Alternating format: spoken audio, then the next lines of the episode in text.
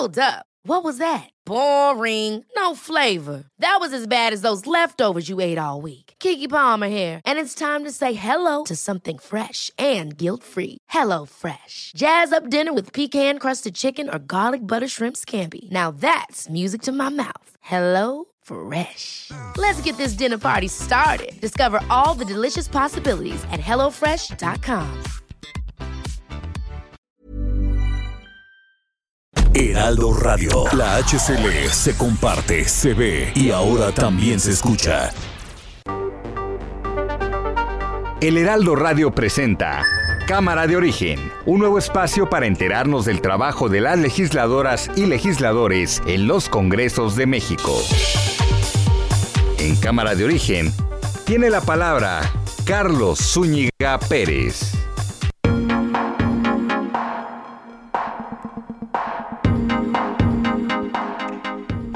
Buenas tardes, gracias por acompañarnos a esta nueva emisión de Cámara de Origen. Les saluda Carlos Zúñiga Pérez. En la siguiente hora, a través de estas frecuencias de El Heraldo Radio, vamos a actualizar la información y a tener entrevistas eh, del quehacer legislativo. Bienvenidas, bienvenidos. Hay también novedades ya en torno al caso de Emilio Lozoya Austin, porque se abrió la posibilidad de que saliera de la cárcel, pero en un movimiento jurídico interesante, se determinó que no, que continúe por el caso de Odebrecht. Eh, esto porque se había ordenado que se repusiera la audiencia donde se le dictó la medida de prisión preventiva justificada y hoy se confirmó que tendrá que llevar su proceso en la prisión. Vámonos a actualizar las noticias del día. Escuchemos como siempre cómo va la información a esta hora del día. Manifestación nacional por asesinatos de periodistas.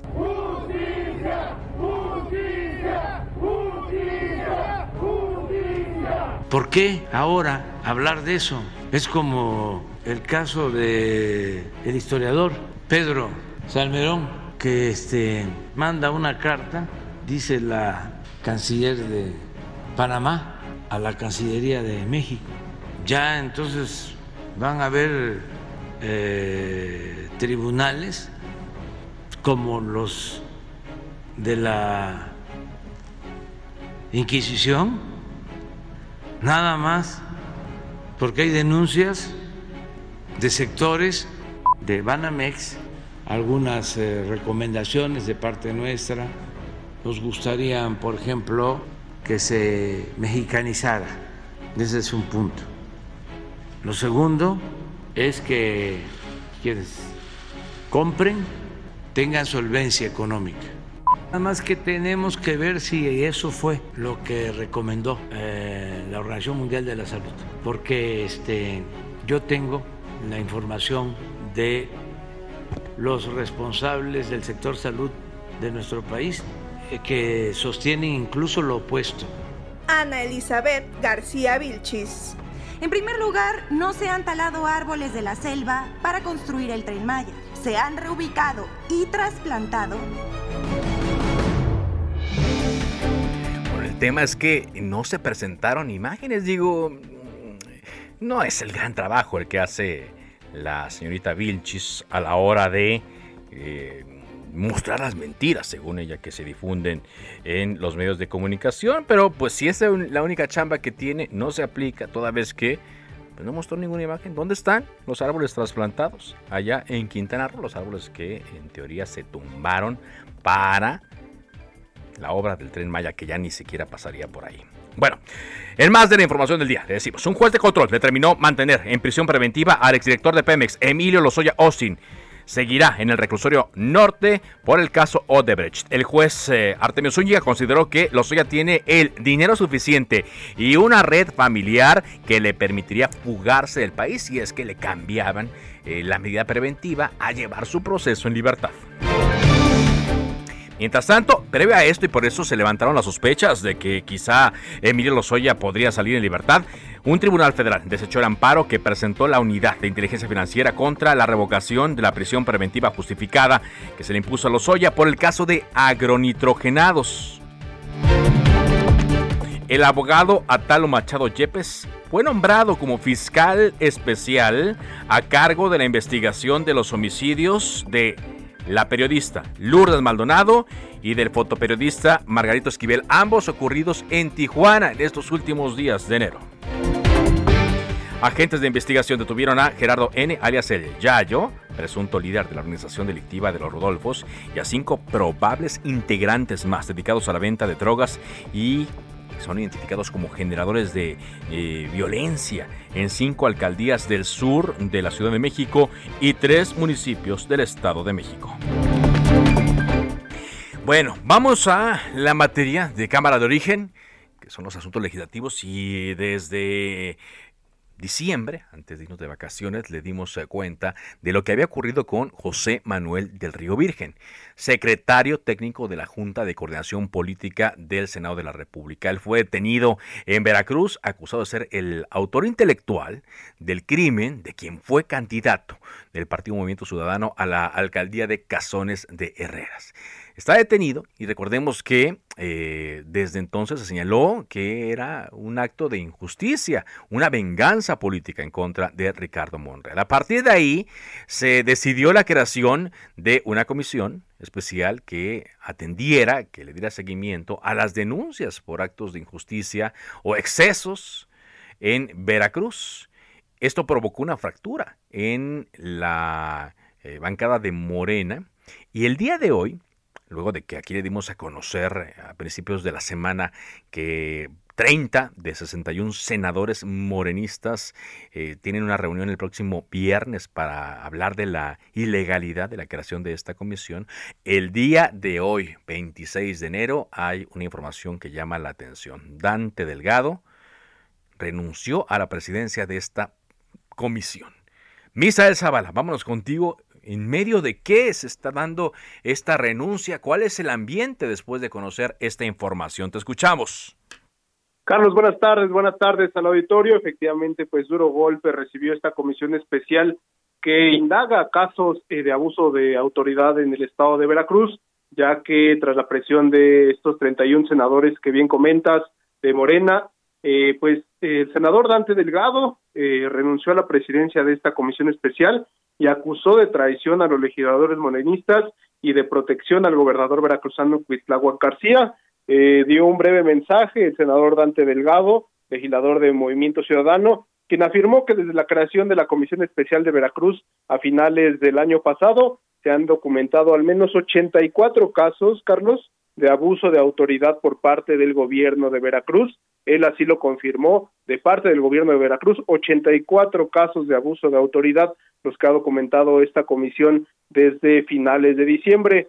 El legislador tundió incluso a los 31 senadores de Morena que han pedido que se declaren nulos los trabajos de la comisión y, afirmó que no obstante el abuso de poder y el uso faccioso de las instituciones eh, y ni las reiteradas violaciones a derechos humanos en Veracruz, eh, pues fueron un impedimento para que el presidente Andrés Manuel López Obrador manifestara su apoyo al gobernador Huitlagua García y que se echara a andar, pues prácticamente lo dijo así, una maquinaria para que Morena eh, pues echara abajo esta comisión y también para proteger al gobernador veracruzano Huitlagua García.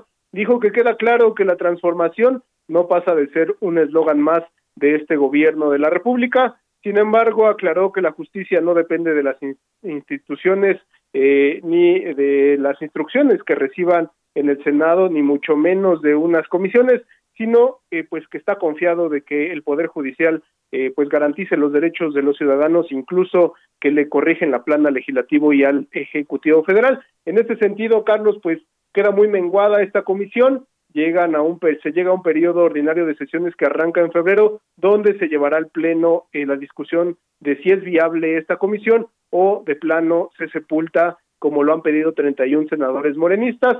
Eh, todo indica que pues esta comisión no va a avanzar, ya que estos 31 senadores pues son mayoría en, el, en este grupo parlamentario de Morena y podrían influir en otras bancadas también de oposición o también que son eh, pues aliadas a los morenistas como el Partido Encuentro Solidario, el Partido del Trabajo o incluso el Partido Verde Ecologista de México. Este viernes se dará, como bien lo comentabas, la reunión para definir qué va a pasar con esta comisión. Eh, al interior de Morena, eh, pues están divididas las, las posturas.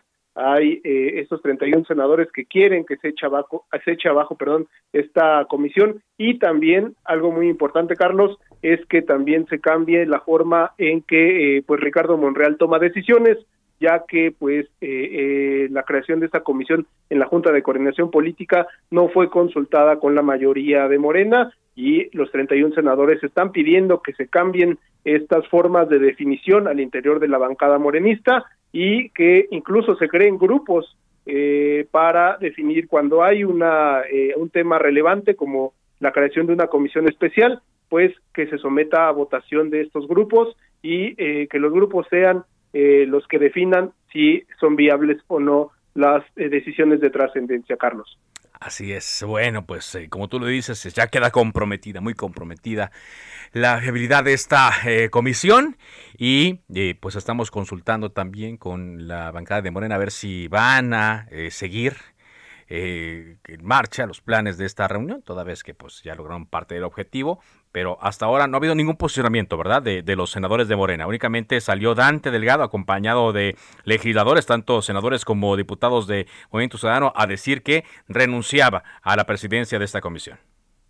Sí, hasta este momento no hay posturas, pero es muy clara esta definición que han tenido este grupo de los 31, 31 legisladores morenistas de pues echar abajo esta comisión, incluso eh, pues también por ahí eh, la secretaria general de Morena eh, pues veía como un triunfo eh, esta eh, pues esta renuncia de Dante Delgado a la presidencia de esta comisión incluso la han llamado una comisión que no tiene legalidad debido a que estas comisiones especiales tienen que pasar eh, forzosamente por la aprobación del pleno del Senado de la República. Muy bien, muchas gracias y estamos atentos, Misael. Estamos atentos, Carlos. Buenas tardes. Muy buenas tardes. Sí, estaba pues molesto Delgado a la hora de dar a conocer esta información. Y bueno, de acuerdo al comunicado de dos páginas, de dos cuartillas llenas de eh, la bancada de Movimiento Ciudadano en el Senado de la República, dice que desafortunadamente los senadores de Morena han decidido traicionar su juramento constitucional de defender el Estado de Derecho y han declarado públicamente ser leales al proyecto de eh, Cuarta Transformación y al presidente Andrés Manuel López Obrador. Entiendo que esa es la razón por la que obedecen instrucciones del Ejecutivo y aprueban leyes sin modificar una coma, aprueban presupuestos sin modificar una sola partida y hoy se manifiestan en contra del trabajo de la Comisión Especial. Prefieren proteger a un gobernador autoritario incompetente antes de hacer prevalecer la justicia y defender a ciudadanas y ciudadanos inocentes. Queda claro que actúan como el viejo régimen. El Ejecutivo da órdenes y sus legisladores obedecen, que no hay diferencia entre los de antes y los de ahora que la represión es el sino de un nuevo régimen, porque así como amplió la prisión preventiva, el gobernador de Veracruz creó el delito de ultrajes a la autoridad con prisión preventiva oficiosa. Queda claro que la transformación no pasa de ser un eslogan más, es lo que dice Dante Delgado. Pero, ¿dónde quedará entonces esta intención? Esta eh, intención de los senadores de eh, buscar un equilibrio. Si bien eh, se ha debilitado esta comisión, no dan eh, otros legisladores, en este caso los de Morena, alguna opción.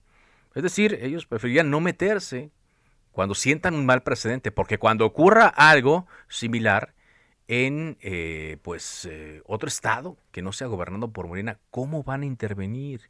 ¿Con qué ideas van a intervenir? ¿Con qué fundamento van a querer hacerlo?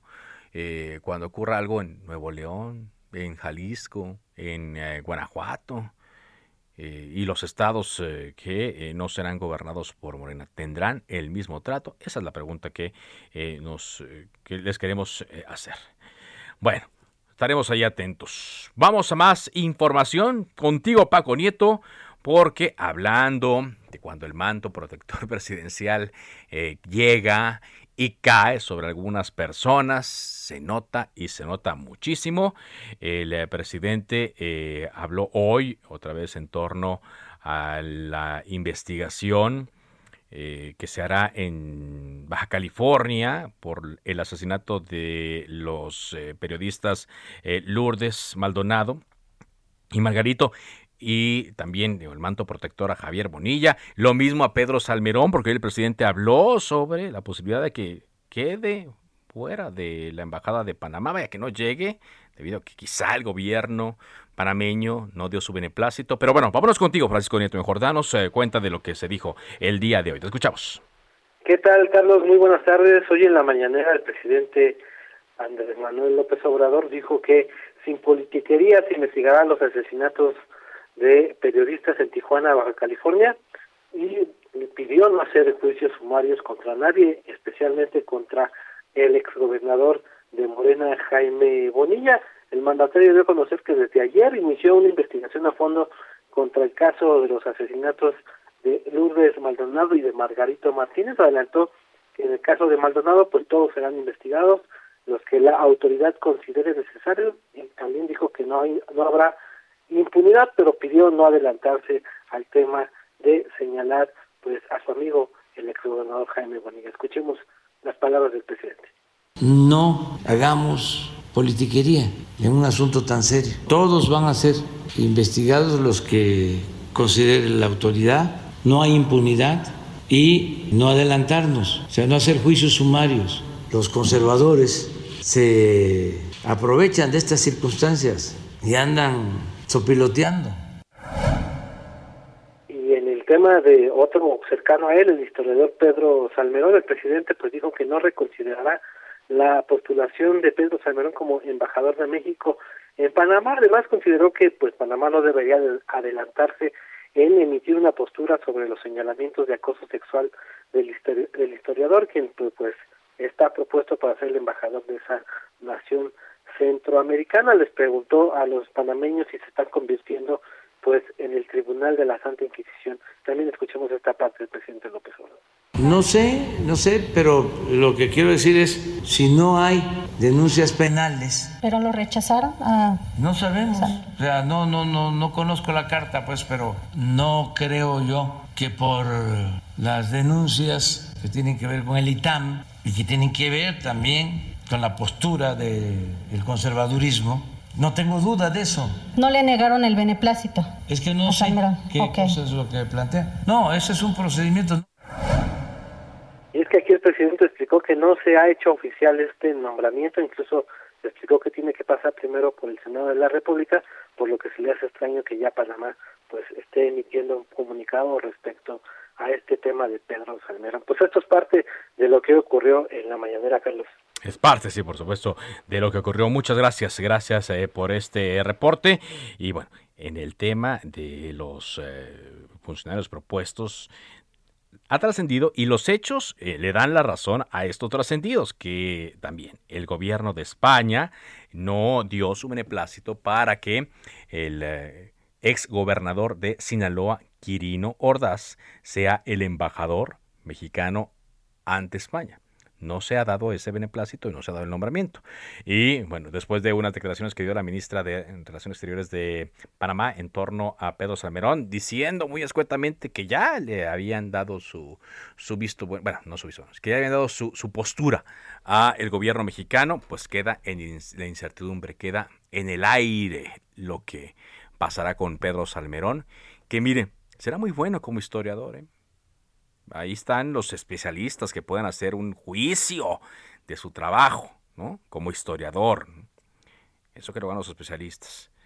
Pero después de estas acusaciones y eh, al ser nombrado, después de varios cargos públicos como embajador de México ante Panamá o ser propuesto, mucha gente se pregunta cuáles son sus méritos para ser un embajador mexicano, para ser alguien integrante del cuerpo diplomático, con todos los antecedentes que tiene.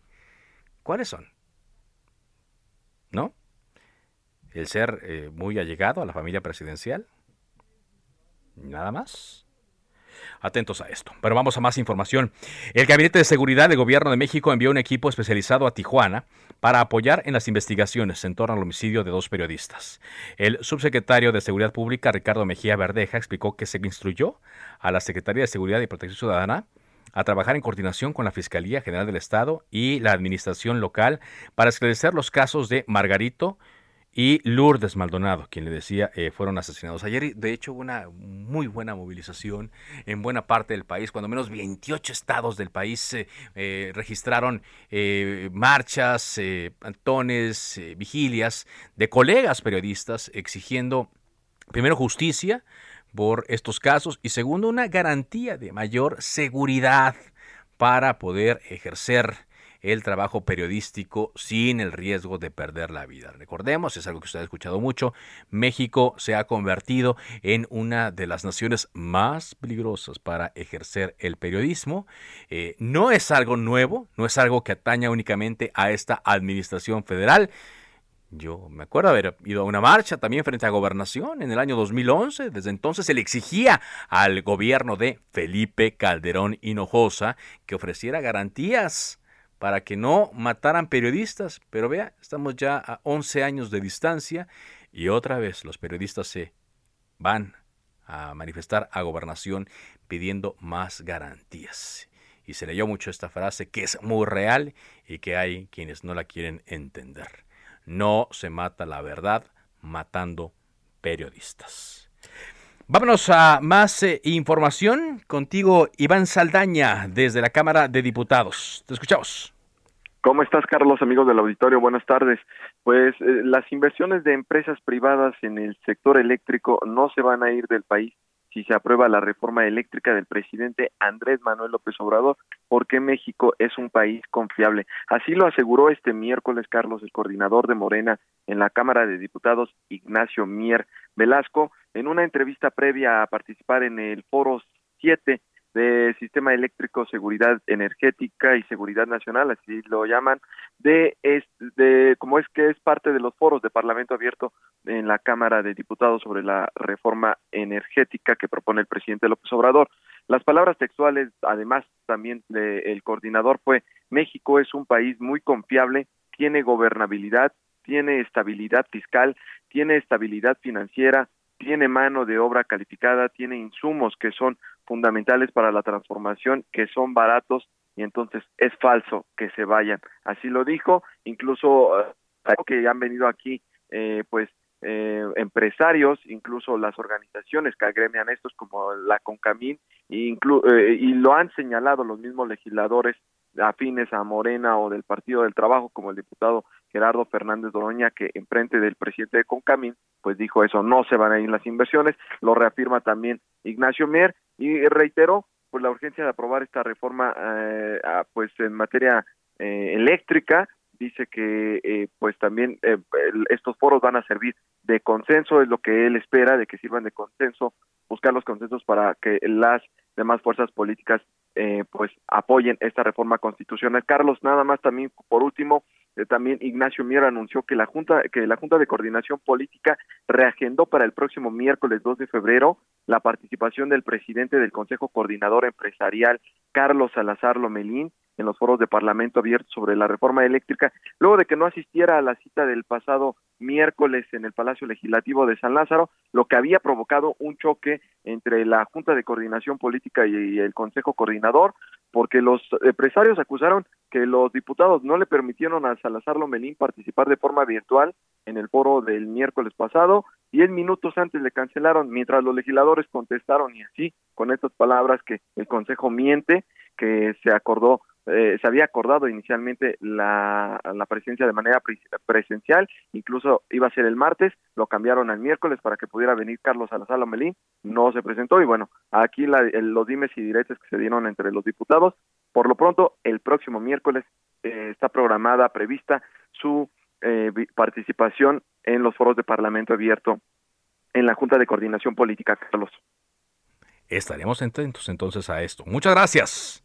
Buenas tardes. Muy buenas tardes. A ver qué tal le va a el señor presidente del Consejo Comunidad Empresarial, Carlos Salazar Lomelín. Gracias, Iván Saldaña. Bueno, rápidamente le comento esto que le decía al arranque de Cámara de Origen, luego de una audiencia de 50 minutos, el juez Artemio Zúñiga Mendoza, adscrito al Centro de Justicia Penal Federal de Reclusión Norte, impuso otra vez a Emilio Lozoya la medida de prisión preventiva justificada en el proceso penal que enfrenta por el caso Odebrecht por los delitos de cohecho, asociación delictuosa y lavado de dinero.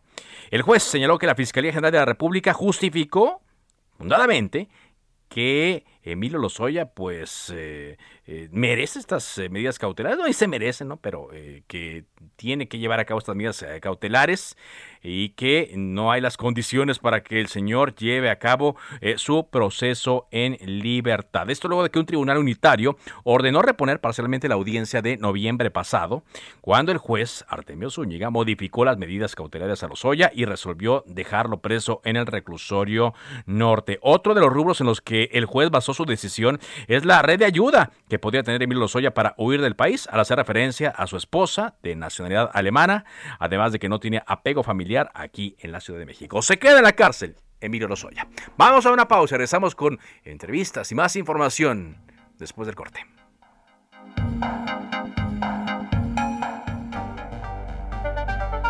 Se decreta un receso. Vamos a un corte, pero volvemos a Cámara de Origen con Carlos Zúñiga Pérez. It's that time of the year. Your vacation is coming up. You can already hear the beach waves, feel the warm breeze, relax and think about work. You really, really want it all to work out while you're away. Monday.com gives you and the team that peace of mind. When all work is on one platform and everyone's in sync, things just flow wherever you are. Tap the banner to go to Monday.com.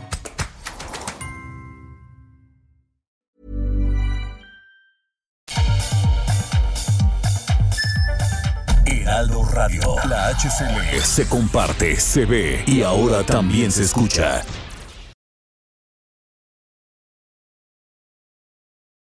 Heraldo Radio. Se reanuda la sesión. Volvemos a Cámara de Origen con Carlos Zúñiga Pérez.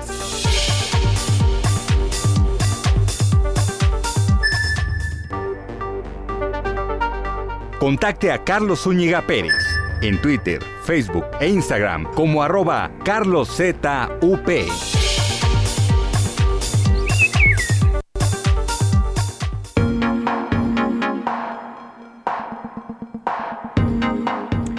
Gracias eh, por acompañarnos a través de Cámara de Origen en las frecuencias de Heraldo Radio y en las aplicaciones donde nos eh, escuchan, donde nos sintonizan. Gracias también por sus opiniones que nos hacen llegar a nuestras distintas eh, cuentas. Carlos ZUP.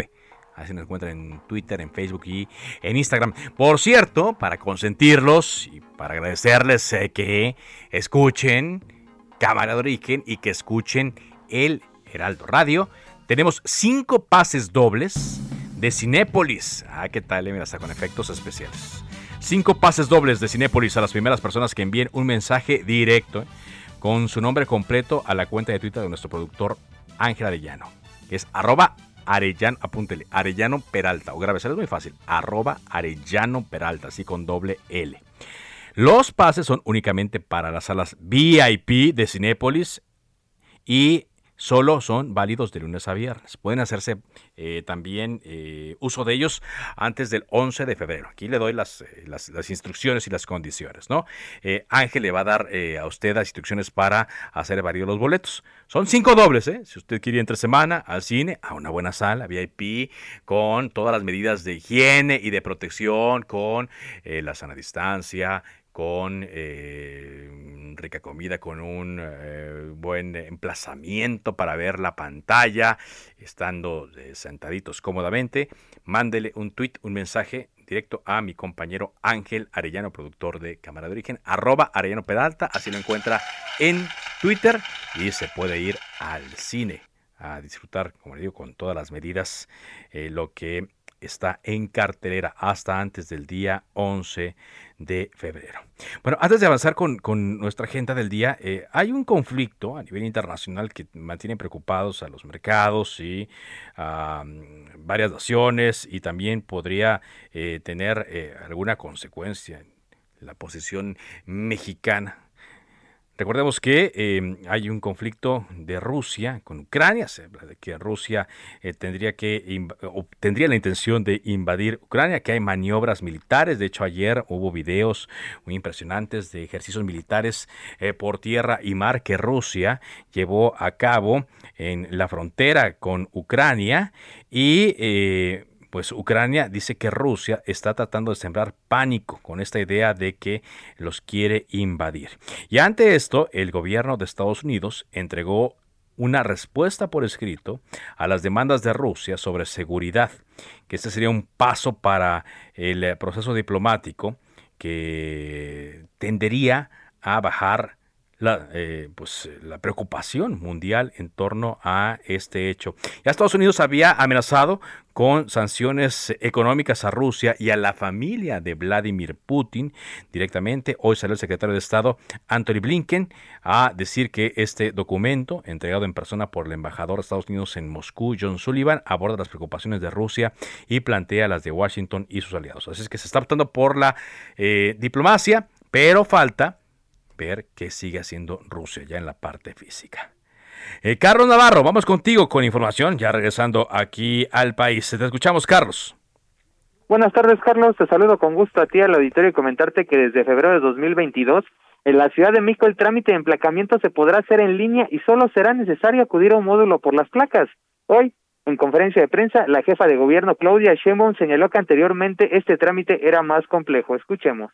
Antes era muy complicado tanto emplacarse por primera vez eh, y tener sus placas de inmediato, como darse de baja en otro estado y emplacarse en la Ciudad de México. Y ahora pues el trámite es mucho más fácil, se puede hacer en línea y después ir por sus placas o si van a las ventanillas de la Secretaría de Movilidad, eh, si está con todos los papeles que ya son mucho menos, eh, el mismo día se le puede dar o al otro día. La funcionaria detalló dos ventajas de emplacar en la capital del país. Una de ellas, la seguridad, ya que al cometerse un delito es más fácil rastrear la placa, y la otra, la tenencia, que la entidad genera un pago menor a lo largo de la vida útil de los autos. Comentarte, Carlos, que el titular de la Secretaría de Movilidad, Andrés Layuz, explicó cuál es el proceso para que un automovilista pueda hacer el trámite en línea. Escuchemos. Eh, este proceso se puede hacer en línea gracias a, como ustedes saben, las facturas del SAT ya no solo son en papel, sino que son digitalizadas y tienen todos los controles de seguridad. De tal forma que cuando tú vas y compras un vehículo, das los datos eh, para tu facturación y te generan un archivo que es un XML, que se llama el formato digital, todo el mundo lo, puede recibir en su correo electrónico, y a partir de ese archivo un ciudadano puede llegar a su computadora, y eso es lo que eh, será el sistema que está en operación en febrero, subir este archivo y con eso se hace el registro de los datos del vehículo, que en realidad en eso consiste el emplacamiento. Así es que después de este proceso, solamente el usuario tendrá que señalar cuál es el módulo que le queda más cerca, tardar, eh, acudir al módulo, solamente en 30 minutos le estarían entregando las placas de su vehículo. Así es que, Carlos, se simplifica el trámite de emplacamiento en la Ciudad de México. Esta es la información que te tengo. Muy bien, muchas gracias. Gracias eh, por esta información, Carlos Navarro, para nuestros radioescuchas. Bueno, comienza ya la reunión plenaria. Ya le hemos hablado que estamos en la época de las plenarias de los distintos grupos parlamentarios en la Cámara de Diputados y en la Cámara de Senadores y comienza ya la reunión plenaria de los legisladores eh, del PRD en Cancún, Quintana Roo. Por eso saludamos a Luis Espinosa Cházaro, el coordinador de los legisladores periodistas. ¿Cómo está, diputado? Buenas tardes. Buenas tardes, Carlos, para ti, buenas tardes para el auditorio también. Gracias, eh, muy amable. ¿Cómo va? ¿Cómo van los trabajos? Cuéntenos de qué se va a hablar, cuáles son los temas eh, que le interesan al PRD para este siguiente periodo ordinario. Bueno, pues eh, tenemos el tema de la reforma electoral. Hemos invitado al presidente consejero del INE, Lorenzo Córdoba. Es un tema eh, que nos interesa discutir al interior del grupo parlamentario del PRD. Está la parte que tiene que ver con reforma electoral, pero está también esta parte de la consulta y si habrá o no recursos para la misma. Queremos oír de viva voz a Lorenzo hablándonos de los temas electorales. Hemos invitado a Mauricio Merino, un experto en materia de rendición de cuentas y combate a la corrupción, pues para una evaluación de, de si con este gobierno se está combatiendo la corrupción más allá del discurso.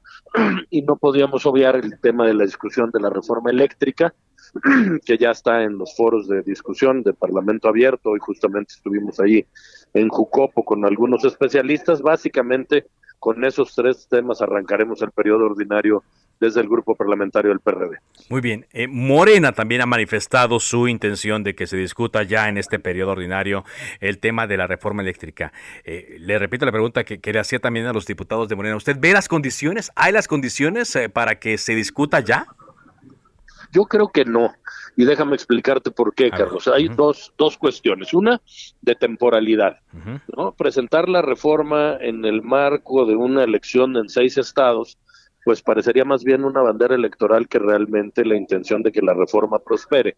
Y segundo, si tú o el auditorio han estado atentos de la discusión del Parlamento abierto, hay dos posiciones muy encontradas respecto a la reforma eléctrica. Yo no veo condiciones, necesitan los votos de nuestra coalición legislativa de Va por México y en los términos que ha sido planteada la reforma definitivamente no puede pasar. Y déjame decirte que no puede pasar porque la reforma no trae nada de transición energética, no trae nada de ir migrando hacia energías más limpias y renovables nos invitan a seguir quemando hidrocarburos, a seguir contaminando, y el PRD pues no podría acompañar una reforma en este sentido. No, no podría. Ahora, para poder acompañar y que dieran su para discutirla, tendrían que cambiar estas cosas, cosa que no se ve factible, diputado. Pues, pues es que se han acostumbrado a este viejo adagio de no cambiarle ni una coma de lo que manda el presidente. De pronto creo que los diputados de Morena y sus aliados olvidan el papel que el legislador tiene como obligación, que es representar a la gente que votó por nosotros, no representar los intereses del presidente de la República. Si así como lo hicieron en presupuesto pretenden no cambiarle una coma, pues no va a haber manera que la reforma pase, cuando menos en este periodo. ¿Cómo ha visto usted eh, los eh, foros del, del, Parlamento abierto, eh, toda vez que pues hubo una crítica directa de el titular de la Comisión Federal de Electricidad, luego un especialista de los que platiqué, con los que platiqué aquí, que también tenía su participación en los foros, decía que no había como una minuta que estuvieran tomando. ¿sí, sí, sí, sí, ¿Sí se están haciendo en serio?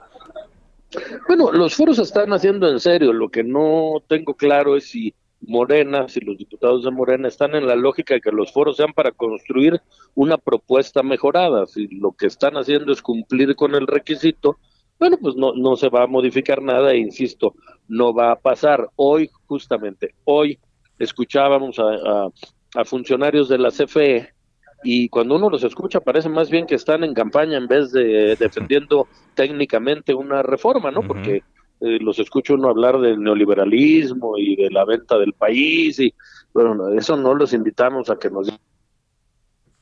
Bueno, bueno, ahí se nos cortó la comunicación con Luis Espinosa Cházaro. Vamos a recuperarla para que eh, nos eh, dé la, la, idea completa de lo que está ocurriendo. Aquí estoy viendo su cuenta de Twitter donde señalaba que estaban en los en el Parlamento de la eh, reforma eléctrica, seguimos en la discusión y dice México merece una mejor infraestructura con seguridad energética y lo que nos señala también este punto de vista que ya es tiempo de energías limpias, dice defender las emisiones contaminantes y de una educación ambiental integral. Esas son las causas de eh, el medio ambiente, señala, y que son las causas que van a estar apoyando para la discusión de la reforma eléctrica en caso, en cuando se vaya a dar, ¿no? En el caso de que se dé, aunque ya me está diciendo que no hay eh, condiciones para poder eh, llevar a cabo en el siguiente periodo ordinario, que seguramente será la postura también de los diputados de el eh, Partido Acción Nacional. Falta conocer la de el PRI, porque pues ellos serán la pues mm, la bisagra. Si se abre la puerta a la discusión en el siguiente periodo ordinario o si se cierra la puerta eh, para ello. También está la discusión de la reforma electoral. Nos decía y hay una eh, reforma que le interesaba al presidente Andrés Manuel López Obrador, que es la reforma a la Guardia Nacional, para lo cual se modificaría también eh, la Constitución. Todo esto pues está en veremos. Eh, retoma la comunicación, Luis Espinosa me decía que le parecía que los funcionarios de la comisión estaban más en campaña, más que dar argumentos eh, a favor de la pues reforma. Yo, veo muy ideologizada la posición de los funcionarios del gobierno federal. Me parece que no les corresponde, ¿no? Yo, por ejemplo, hoy cuestionaba cómo no nos digan que va a bajar el precio del recibo de la luz de la gente, díganos cómo. Y no hay respuesta a ello, ¿no? Entonces, ahí tenemos, por ejemplo, lo que se dijo respecto del precio de la gasolina, que iba a bajar, y hoy, a tres años de gobierno de López Obrador, pues el, el precio de la gasolina está 20, 25% arriba. No basta con un decreto con la intención de bajar el recibo de la luz, sino hay que ver cómo cómo habría que hacer las modificaciones para que esto suceda. Muy bien. Ahora, en el tema electoral, Luisa Espinosa, que nos decía que también les interesaba, ¿cuál es la postura? ¿Cuál, cuál será lo, ¿Qué será lo que empujará eh, su bancada en caso de discutirse ya? Nosotros creemos que ciertamente hay algunas lagunas, sobre todo en leyes secundarias en materia electoral, que forman a tomar algunas determinaciones porque no está clara la aplicación de la norma. Por ejemplo, esta parte que tiene que ver con las acciones afirmativas que el PRD siempre ha impulsado, ¿no? la parte que tiene que ver con paridad, la parte que tiene que ver con la representación, debe ser revisada porque en esta elección, a unos días prácticamente de la elección, se obligó a los partidos a que presentáramos eh, candidatos migrantes. Y eso, bueno, pues deja en una indefinición total prácticamente a los partidos, porque si bien es cierto, hay que tener una representación de los migrantes, pues tenemos un número muy limitado de voto en el extranjero y una sobre representación por parte de los migrantes. Ese tipo de cuestiones son las que queremos discutir. Ciertamente la ley electoral es perfectible, hay que, ah, digamos, adecuarla a los nuevos tiempos, ¿no? Tenemos sin legislar la parte que tiene que ver con las redes sociales, qué se puede, qué no se puede, y por lo tanto nosotros estamos pro dar una revisión profunda a nuestra ley electoral para que sea equitativa y democrática eh, hoy en el siglo XXI aquí en México. Pues muy bien, entonces eh, estaremos atentos. ¿Cuántos días la, la plenaria, diputado? Empieza, comenzamos mañana en la noche, estaremos el viernes y sábado por la mañana. Queremos tener un, un amplio espacio de debate ¿no? Eh, con los especialistas, pero también al interno del grupo, para decidir cuáles serán las prioridades del grupo parlamentario del PRD en el periodo que inicia el próximo martes primero de febrero. Atentos a lo que ocurra ahí entonces y al trabajo a partir de que comience el periodo. Muchas gracias, diputado. Gracias a ti, Carlos. Buenas tardes. Buenas tardes. Luis Espinosa Cházaro, el coordinador de los legisladores del Partido de la Revolución Democrática. Bueno, cuando son las 4 con 45, tiempo del centro de México, recibimos un boletín del Tribunal Electoral del Poder Judicial de la Federación, donde eh, nos eh, dicen que el, em, el tribunal, con cinco votos a favor y el voto particular en contra del magistrado José Luis Vargas, eh, está dando una eh, determinación en torno a que la Comisión Permanente del Congreso de la Unión contemple el principio de máxima representación activa, de tal manera que eh, instruye a las cámaras para que la próxima integración de la Comisión Permanente se realicen las propuestas con base en el principio de máxima representación efectiva, sustentando los criterios de proporcionalidad y pluralidad. Por ello, el Partido Movimiento Ciudadano, quien se inconformó con la integración de la comisión permanente de, que está trabajando actualmente, pues tiene una, una eh, mm, postura en torno a este hecho y agradezco a que el coordinador de los eh, diputados de eh, Movimiento Ciudadano, Jorge Álvarez Maynés, esté con nosotros. ¿Qué tal? ¿Cómo le va, diputado? Bien, Juan Carlos, gusto en saludarte. Buenas tardes, muy contentos con esta histórica eh, de verdad histórica resolución del Tribunal Electoral. Eh, creo que se ha dado un golpe en la mesa. La exclusión que se hizo por parte de las fuerzas tradicionales de Movimiento Ciudadano en diciembre pasado fue absurda, ilegal, la comentamos, te agradezco que desde ese momento nos abriste el espacio y ahora eh, pues estamos contentos, satisfechos con esta resolución eh, muy reconocidos con el equipo jurídico. Eh, quiero mencionar al doctor Roberto Mancilla, al maestro Juan Manuel Ramírez y al maestro Fernando Salmerón. Y muy agradecido también con el acompañamiento de Movimiento Ciudadano y del dirigente nacional eh, Dante Delgado y su secretario Juan Zavala, porque pudimos obtener este triunfo histórico. Juan Carlos, que simple y sencillamente pues nos da la representación que ya nos habían dado tres millones y medio de personas que votaron por nosotros. Así es, eh, el magistrado ponente Felipe de la Mata explicó que esta sentencia representa un parteaguas en la evolución de la línea jurisprudencial del tribunal al modificar el criterio de precedentes que desechaban decisiones parlamentarias. En este caso, digo, ahorita ya no es retroactivo, esto ya eh, está también por concluir la labor de la actual comisión eh, permanente. ¿Qué deberá pasar? Diputado, eh, cuando se acabe el siguiente periodo ordinario? ¿Qué deberán tomar en cuenta en los grupos parlamentarios que negocian ahí en la Jucopo, eh, en, otros eh, escenarios para la conformación de la comisión permanente? Sí, Juan Carlos, mira, nosotros tuvimos el doble de votos que el Partido de la Revolución Democrática, muchos más votos que el Partido Verde, que el Partido del Trabajo, y a esas fuerzas políticas se les dio una representación que eh, eh, a nosotros se nos negó.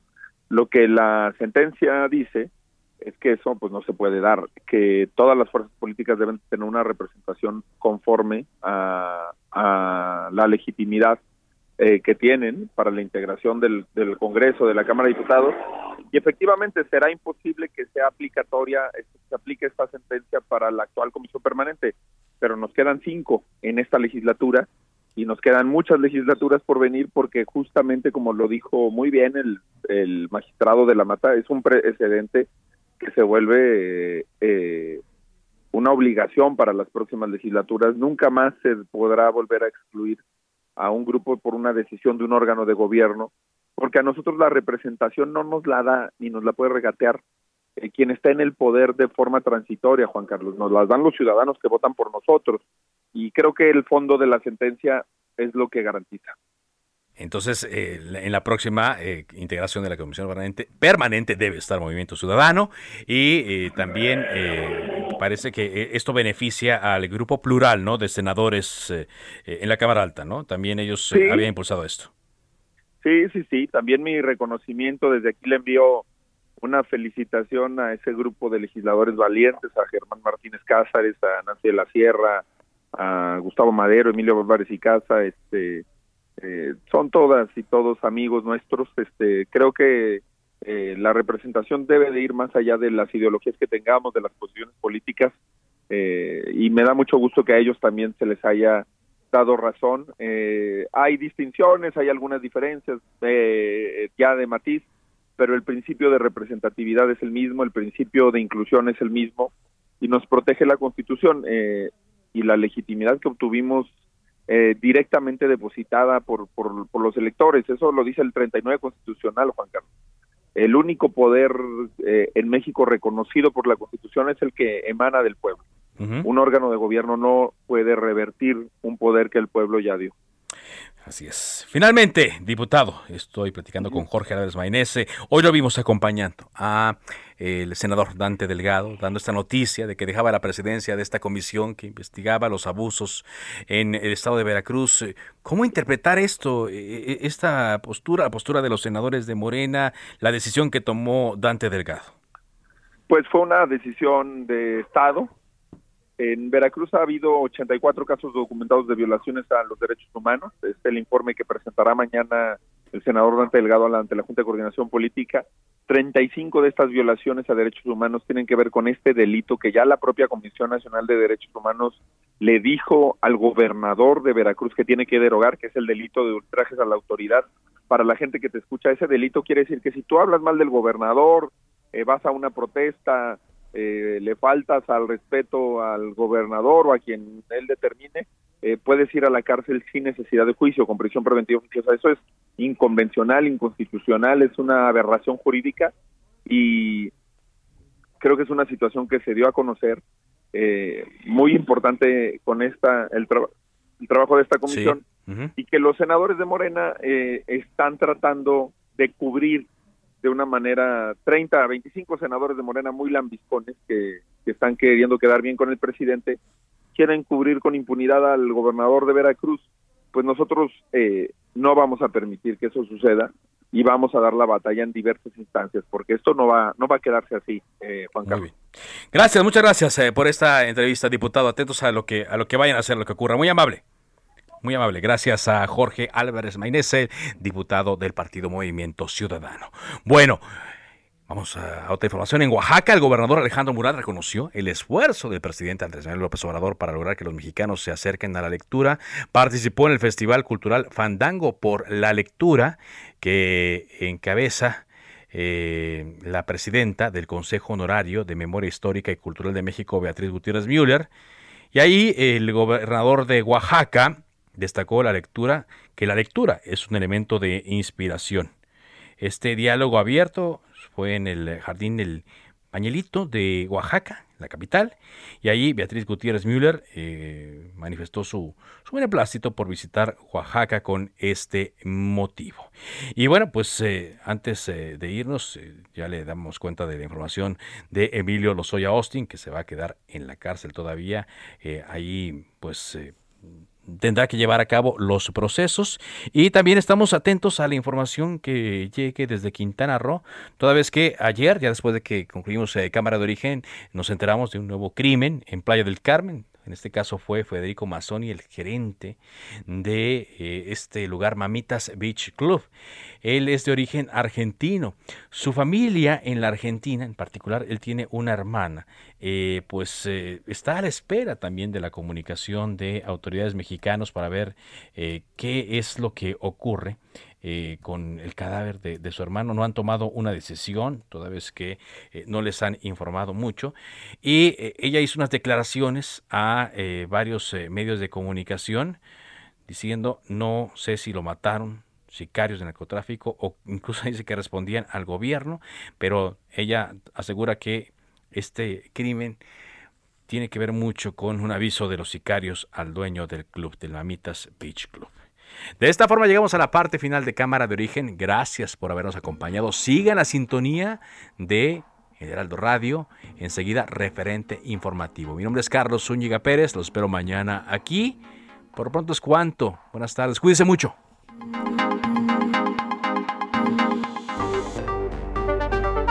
Se cita para el próximo programa. Cámara de Origen, a la misma hora, por las frecuencias de El Heraldo Radio. Se levanta la sesión. Heraldo Radio 98.5 FM, una estación de Heraldo Media Group, transmitiendo desde Avenida Insurgente Sur 1271, Torre Carrachi, con 100.000 watts de potencia radiada.